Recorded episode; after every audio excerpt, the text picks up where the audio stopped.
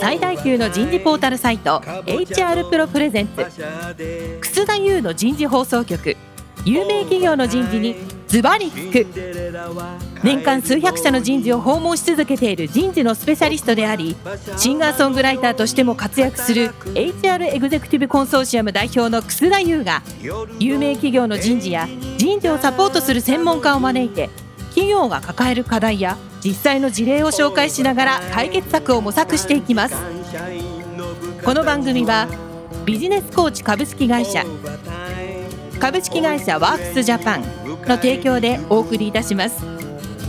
管理職の僕があとはやるから。楠田優の人事放送局、有名企業の人事にズバリ聞く。パーソナリティの楠田優です。皆さんこんにちは。今日は東京 JR 神田の駅の前にあるワークスジャパンさんの2階のサンスタジオよりですね、ラジオの方の配信と、それからセミナーも同時で配信をさせていただいています。それでは今日のテーマは、札幌ビールにおける20年ぶりに全面刷新した人事制度改革、ノーレーティングの導入になります。4回目は 1on1 ミーティングの推進についてお送りいたします。早速ゲストの方をご紹介いたしましょう。札幌ビール株式会社人事部長の川口貴弘さんです。川口さん、どうぞよろしくお願いします。よろしくお願いします。川口です。続きまして、株式会社ワークスジャパン人材ソリューション事業本部コミュニケーションデザイン事業部プロモーション部 PR2 課課長の成瀬ひとみさんです。成瀬さん、どうぞよろしくお願いします。よろしくお願いいたします。第4回最後ですね、人事部の皆様からもご質問を頂戴しておりますので、後ほどお答えいただきたいと思いますが、1on1ミーティングの推進についてというところで、最後川口様、ご説明よろしくお願いいたします。はい、1on1はですね、今回新しい人事制度を入れるところの一つ大きな柱として位置づけて推進をしています。で、先ほど申し上げた通りですね、やっぱり結構やっぱり人事制度を大きく変えてるんで、その中で事業上への権限移譲も大きくしているということも含めてですね、やっぱり管理職とメンバー層がいかにコミュニケーションをしっかり取ってくれるか取るかっていうことが、やっぱり制度をちゃんと回す第一歩かなと思ってるんで、そこを取り組みとして入れました。で、1on1についてはここ数年ずっとよく言われてますし、導入している企業さんもすごく多くなってますけれども、当社においてもですね、2020年から人事制度はスタートということなんですけれども、実際に全社で1on1やっていきましょうというところは2018年ぐらいだったと思うんですけど、そこから1on1ミーティングについてのですね、実施を人事が音頭を取って進めてきました。実際に管理職向けにですね、こういうふうな1on1っていうのはこういうふうな形ですよみたいなことも含めて少しレクチャーというか研修というかですね、そんなこともスタートをしています。で、その後2019年に改めて今度は人事総務担当者の管理職向けにもう一回研修をしっかりやって、これを各事業上で推進展開してもらうっていうようなことを担ってもらうような研修をしています。なるほどね。それいいね。はい、でその後、2020年人事制度スタートしたところですけれども、2018年2019年と、内容についてはですね、そこで各研修とかもやってますし、実際に各事業上で1on1についてその展開もされてました。ただ、されてるところとなかなかできてないところの部署含めてですね、あと内容についても結構やっぱりレベル差はあったかなというところで、2020年にもう一回、今回全社員向けに1on1の研修をしています。で、部長向け課長向け、またメンバー層向けっていうところで全部それぞれ1on1ミーティングの目的だとか内容だとかっていうところを全社員向けにやるということで、それの意味だとかですね、そういうことを進めてきたというところです。で、研修やった後にですね、各部署で、管理職とメンバーで、これを1on1自体をどういうふうに事務所で展開していくか、どういうふうに活用していくかみたいな意見交換みたいなこともすることによってですね、より研修だけじゃなくて実際にどうやっていくのかというところも踏み込んでもらうような形にして進めてまいりました。で、実際ですね、どこまでできてるかっていうところはですね、これ、今年の5月にアンケートを取ったところなんですけれども、メンバーの 76% が、1ヶ月から 1.5 ヶ月に1度以上の頻度で1on1ミーティングを実施している。まあ、会社とするとですね、最低月1回やりましょうと、いうことを掲げて。これ時間どれぐらいやってるんですかね、みんな。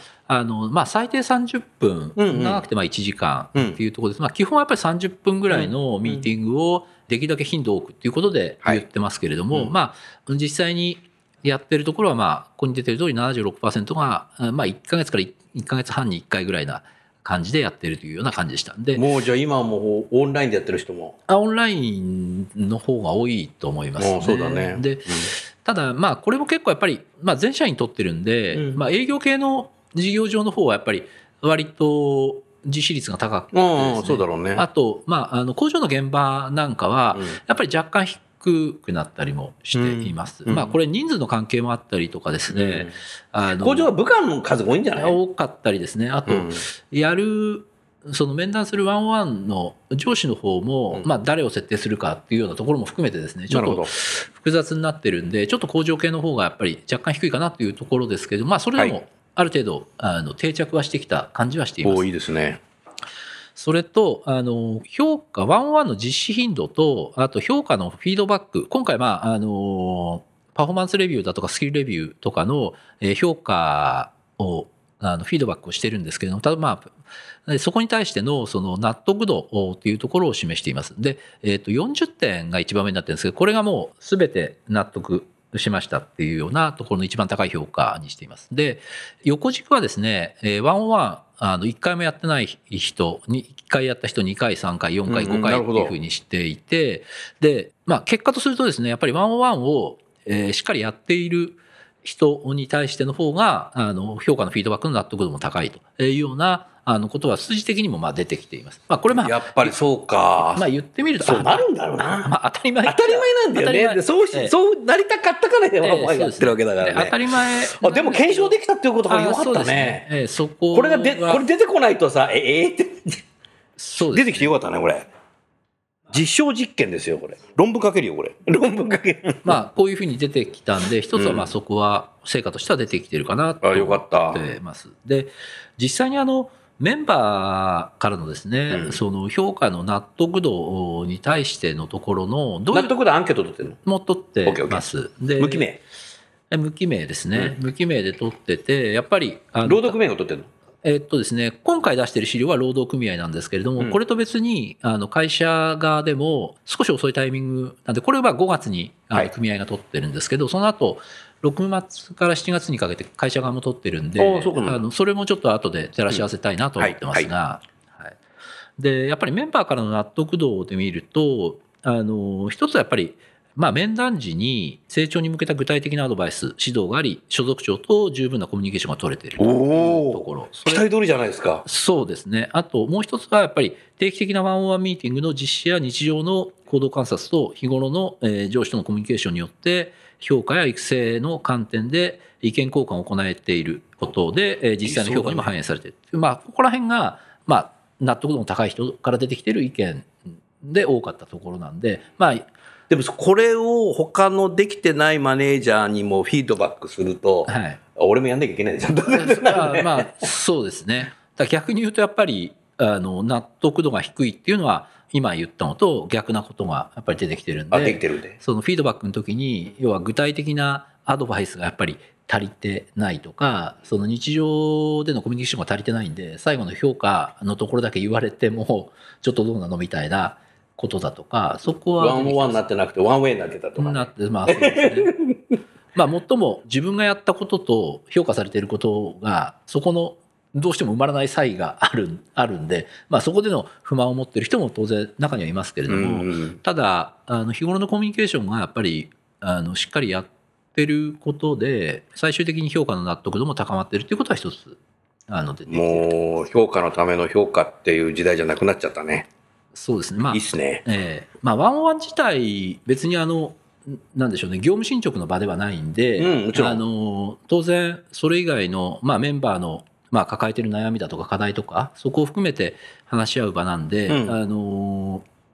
まあ、業務進捗だけをしているわけではないんで、それ以外のところも含めてですけれども、結果とするとやっぱりそういうことも含めてやっぱりコミュニケーションを取っているっていうことが、上司との信頼関係全体的な部下に対して知る、そうですね、ってことですよね。そこがまあ納得度につながっているかなとは思ってます。これね、1on1やってる企業が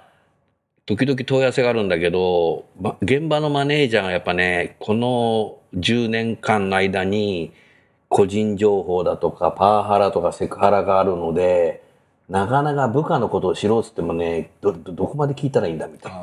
こっから先聞いちゃいけないのかとか悩むっていうのは多いけど、川口さんそういうふうに質問あった時どうしてですか？まあ、超えちゃいけない一線はあるというかですけど、そこもどこまで聞けるかもやっぱりその部下との信頼関係がどこまでできてるかだと思うんですね。なんでその度重なるというかですね、回数を進めていく中で、そこでやっぱり部下との信頼関係ができてくるんであれば、逆に言うとそのメンバー側から悩みが出てくる。おっしゃる通りだね。信頼関係があれば聞かなくても部下から言うよね、出てくるところはあると思うんですね。だからそこまで引き出せるようになるんであれば、それはまあパワハラとかセクハラっていうことがならないよね、言ってきちゃったんだからね。まあ、そういう関係値をやっぱりいかに作れるかっていうところまでいければ、本当はすごく一番いい形かなとは思いますけどね。ただ片っぽでやっぱりメンバーが多い上司からしてみると、1on1自体もやっぱり負担に感じている人がいるっていうことも片っぽでは事実なんで、ただそこはやっぱりちょっと乗り越えていかなきゃいけない壁というか、逆に言うとやっぱりそれをやっていかないと、その組織としてというかチームとしての組織力が上がっていかないんで、まあそこはもう管理職側にやっぱり理解してもらうしかないかなとは思ってます。もうちょっとやり続けることなんだろうね。そうですね。はい、ありがとうございます。であとこの後なんですけど、1on1はですね、だいぶそういうふうな意味では定着してきたなと思ってるんですけど、ちょっとまあさらにそれをまあ進めていきたいというかですね、より別に1on1やること自体が目的じゃないんで、最終的にはやっぱりいかに組織チームの力を上げていくかっていうところなんで、もう一つやっぱり今年心理的安全性をちょっと、まあ、昨年は1on1の基本みたいなところを全社員向けにやったんですが、まあ心理的安全性みたいなところを今年はもう一回やってですね、で1on1自体の質も高めるし、組織力にもつなげるというようなところをちょっと狙っていきたいなということで、これ秋口に研修を改めてやろうかと思ってます。これ難しいんだよね。でも具体的に川口さんとしてはどこを狙いとしてんの？この心理的な安全性と部下とマネージャー、部下がなんかこうなんか言いたいこと言ってくる若者今増えてきてると思うんだよね、自分のキャリアのことだとかさ、不平不満っていうんじゃなくて、多分なんかいろいろあると思うんで、やりたいことだとかさ、移動したい話とか。そうですね。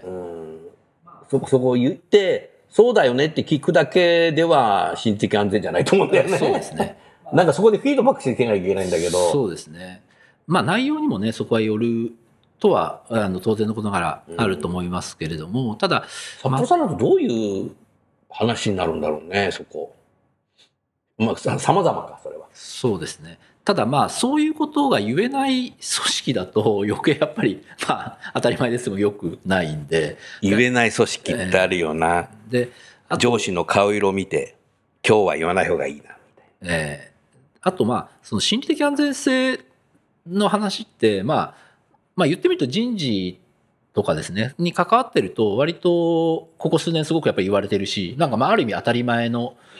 ことかなと思ったりもするんですけど、ただ実際に一般の社員まで含めてみると、その心理的安全性のその職場というか部署がどういうふうな効果があるのかとかですね、そういうところって実はそんなに浸透してないというかですね、あんまり感じない人も理解されてないことも結構あるのかなっていうことは少し感じていて、そういう意味でも、まあ、管理職層も当たり前ですけれども、メンバー層も含めてその心理的安全性みたいなものがやっぱりチームに対してやっぱりどういい効果があるかみたいなことのベーシックなところも含めてですね、やっぱもう一回やっぱりやる意味はあるかなとは思ってます。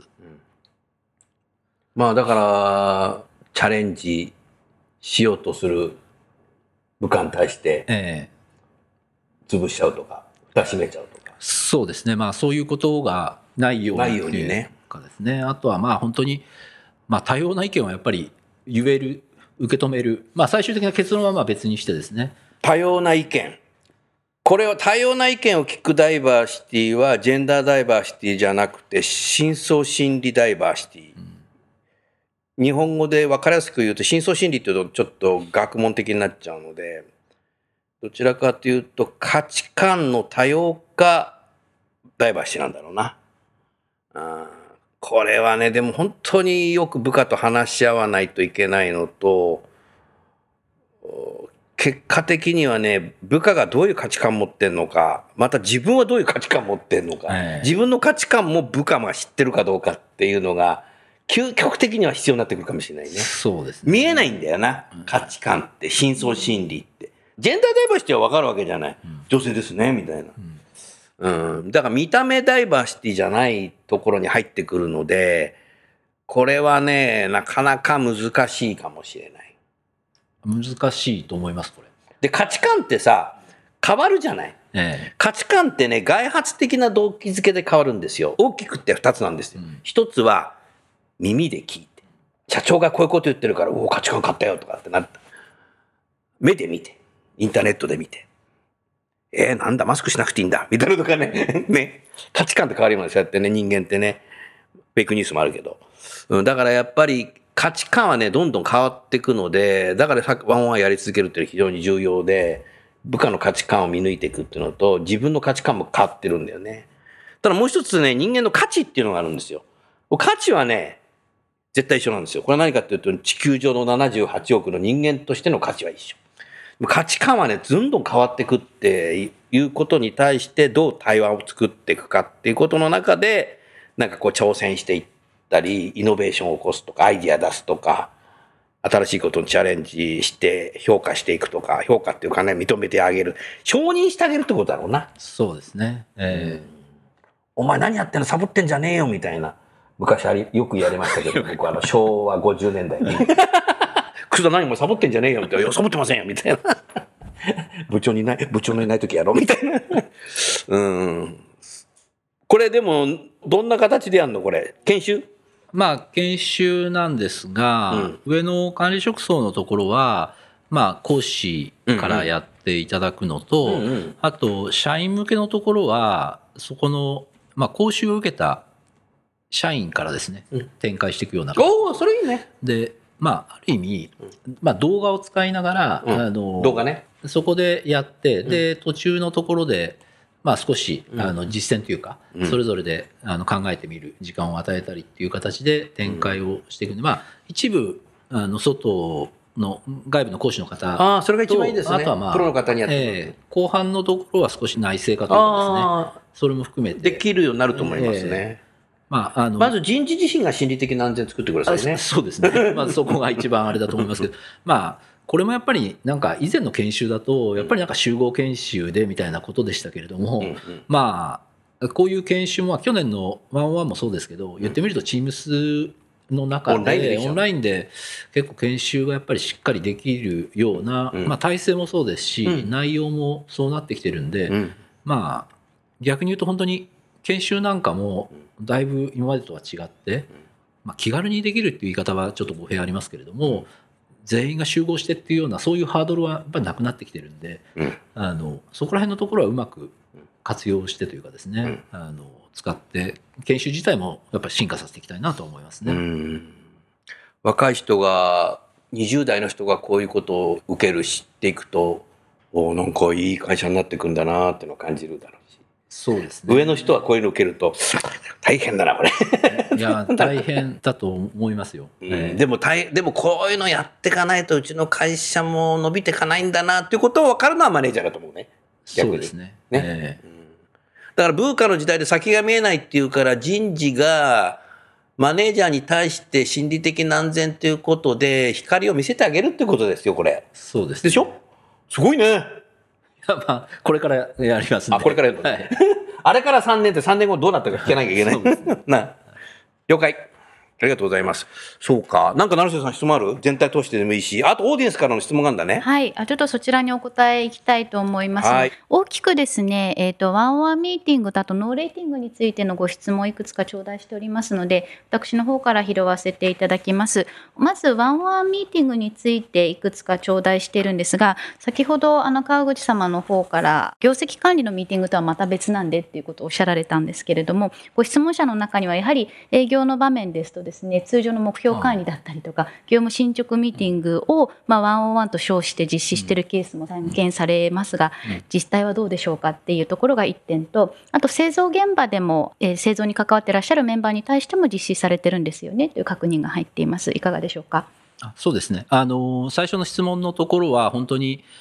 全部が全部ですね、まあ、基本的にはその1on1でよく言われますけれども、部下のための時間というかですね、部下のその支援をする、部下の悩みをやっぱり解決するような時間ということで位置づけてやってますけれども、はい、まあ、その中でやっぱり業務進捗、特に営業の現場なんかだと業務進捗になりがちだっていうことは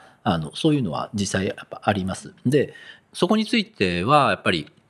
まあ、組合からもそういうような意見もやっぱりいただいてますし、それを全くやるなっていう話じゃないと思ってるんで、当然業務を遂行していく中でやっぱり業務に対しての課題感を部下が持っていて、そこに対してやっぱりどうアドバイスしていくかっていうことも当然あるとは思ってるんで、全くゼロにする必要はないと思ってるんですけど、ただ毎回の面談がこれどうなってるあれどうなってるっていう進捗会議であるんであればやっぱりやる必要はないと思ってるんで、そこはまあ、組合からの意見なんかも踏まえて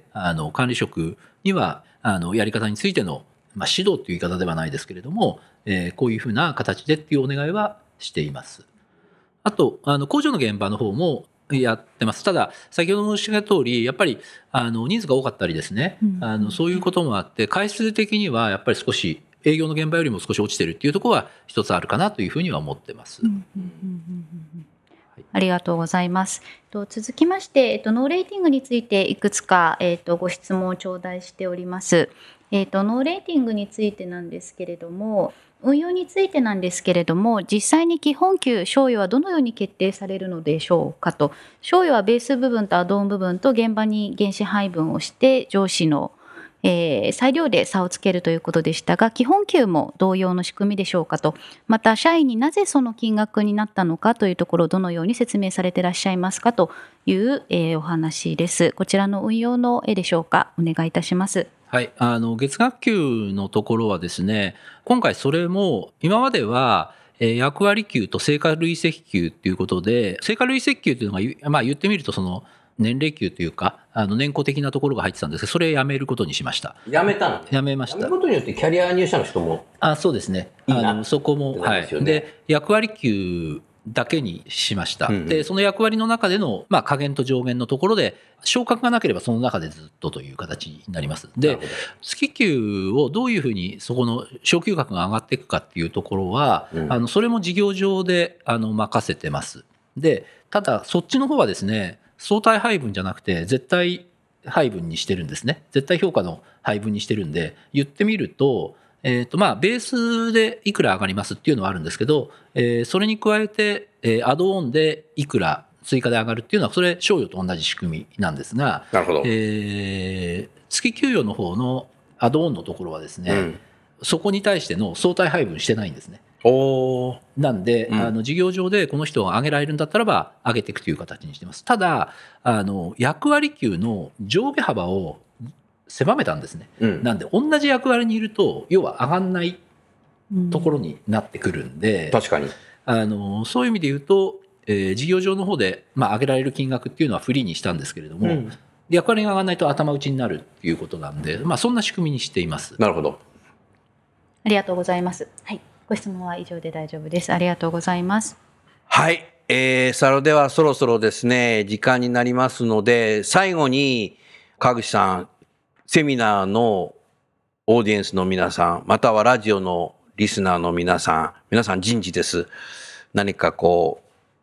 う1on1ノーレーティングを導入して何かぜひメッセージを添えて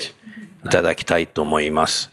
はい、今日お聞きいただきましてありがとうございました。まあ、人事制度とかですね、やっぱりなんか会社のインフラになる部分なんで、どうしてもやっぱりしっかり作り込んでしっかりそれを運用していくっていうことが、それはできれば一番よくて、そういうふうに運用していくものかなと思うんですけど、一方でやっぱりなかなか机上で作ってってもなかなかやっぱり回り出すとですね、やっぱり課題も出てきたりだとかしています。そこをですねどう考えるかですけれども、札幌ビルでいうとやっぱり多分この辺のところまだちょっと煮詰まりきれてないなっていうところであってもですね、ちょっと進めました今回。で実際にやっぱりやって完璧に作ってやってってもそこはどうしてもやっぱり損が出てくる部分もあるんで、まずはやっぱりやってみてその中で課題を解決していくっていうようなことで一歩進めるっていうことがすごい大事かなというふうに思っています。なかなか社員に対してすごく与える影響も多い人事制度だったりするんで難しい面はありますけれども、そこはなんか勇気を持って進めるようなことの取り組みが必要じゃないかなというふうには思ってます。ぜひなんか新たなことに一つでも二つでもチャレンジしていただければなというふうに思います。今日どうもありがとうございました。ありがとうございます。では楠田先生、最後にお願いいたします。はい、今日はね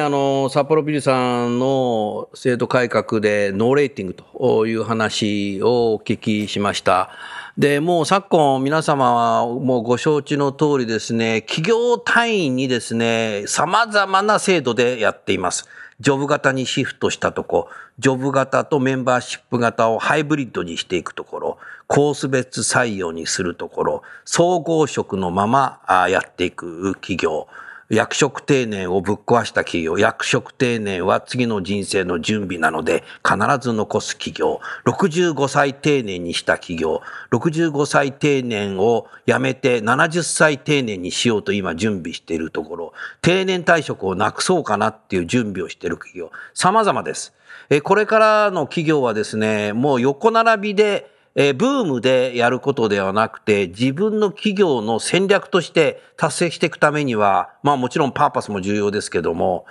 独自のですね、人事制度でですね、邁進していくっていうのが、差別化の時代になってくると思います。そういう中で従業員は、社員は、どの制度でもうまく乗って、活躍する人材が実は社会で活躍する人材になってくる可能性というのもあります。ただし自分の会社はこの制度でこのカルチャーでやっていくんだっていうことで、できない人たちをできるようにしていくっていうのがこれからの人事の役割になってくるのかなと思ってます。それが多分 HR ビジネスパートナーの役割でありですね、COE の役割であるかなって、そんなふうに思います。様々な人事の考え方が出てきました。これは一つで言うと思想です。これ思想がすごく重要になってくる時代になってきましたので、ぜひですね、経営陣、また社員の方と寄り添いながらですね、どう当社の思想を作って戦略しながら組織で勝っていくのかっていうことを本気で考えるのが、この一体しているコロナ禍の間にきちっと議論をしておくと、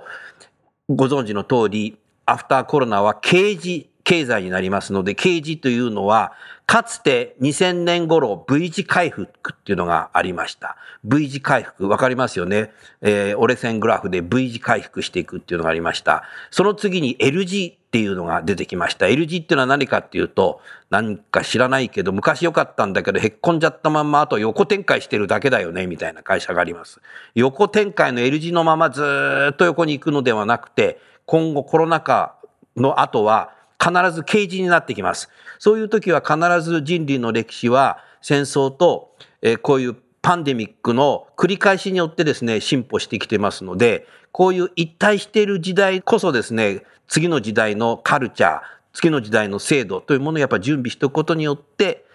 次の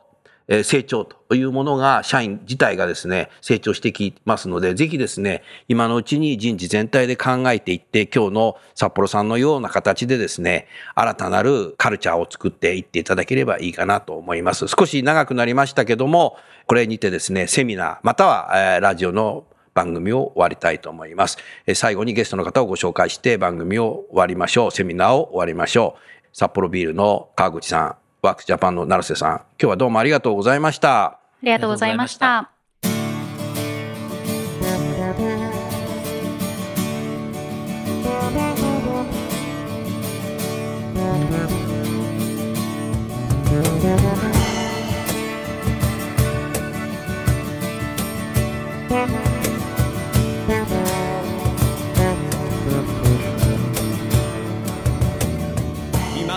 今日のお話はいかがでしたか？楠田優の The Times Will Change 時代は変えられるとともにエンディングといたします。この番組は日本最大級の人事ポータルサイト HR プロのウェブサイトからもお聞きいただくことができます。 HR プロでは人事領域で役立つさまざまな情報を提供しています。ご興味がある方はぜひウェブサイトをご覧ください。この番組は人と組織の生産性を高めるビジネスコーチ株式会社、